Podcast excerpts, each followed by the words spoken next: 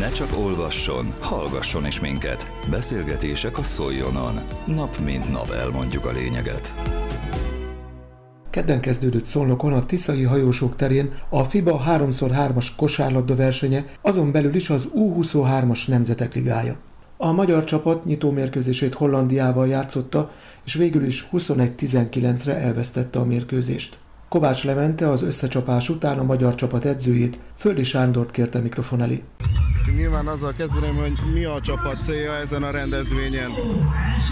Minél jobb eredményt elérni, és minden mérkőzésre fővel lejönni. Ez a legfontosabb.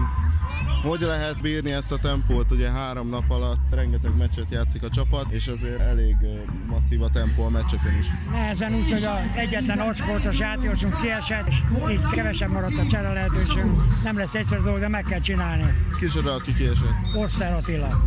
Nemrég lett vége a hollandok elleni mérkőzésnek. Nagyon szoros volt, sokáig úgy is nézett ki, hogy akár győzelem is lehet de sajnos a hollandok nyertek végén. Mi volt ennek az oka? Hogyan értékelő meccset? Benne volt a, a mi fegyelmezetlenségünk is, ugye, mert, mert mikor már 8-9 faltjuk volt, akkor nem kézen keresztül kell dobálni kintről, hanem egy-egyezni, kiharc, faltot kiharcolni, meg a játék ezt befújt egy olyan nem létező faltot, feldobta magát a holland játékos, abból két büntet be, betalált, két büntető lett pluszba, és labda birtoklás, ott ment el a mérkőzés. Ott már nem volt visszaút. Mi lehet javítani a továbbiakban? Nyerni kell minden meccset, minél előrébb kerülni. A tragédia az, hogy itt a Koszovónak a csapat, aki nem nyert még mérkőzést, és nem tudom milyen ez a rendszer, nekem nem tetszik, mert hat tornát játszok, és egyik tornán se találkozunk a leggyöngébb, aki ellen legtöbb pontot lehet dobni, és biztos győzelmet lehetne aratni, és az ellenfelek azzal, hogy ők 20-21 pontokat dobnak majd, mi meg kínlódunk, majd vért izzadunk azért, hogy meccset hozzunk, és végelszámolásnál a dobott pontok számítanak, úgyhogy ha egyenlő a győzelmünk, akkor ők mindig előnyben vannak, aki a gyengébb csapat ellen játszik.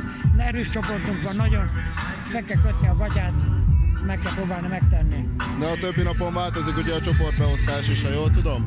Változik, de Koszóval nem kerülünk össze hat fordulóba. Nem is értem az egész rendszert, mert így állandóan tolnak bennünket lefelé. Aki jobb helyen van, az előnyben részesül mindig. Az U23-as 3x3-as kosárlabda válogatott edzőjével a szolnoki nyitónapon beszélgetett Kovács Levente, miután a hazai válogatott 21-19-re vereséget szenvedett Hollandiától. Közélet, politika, bulvár. A lényeg írásban és most már szóban is. Szóljon a szavak erejével!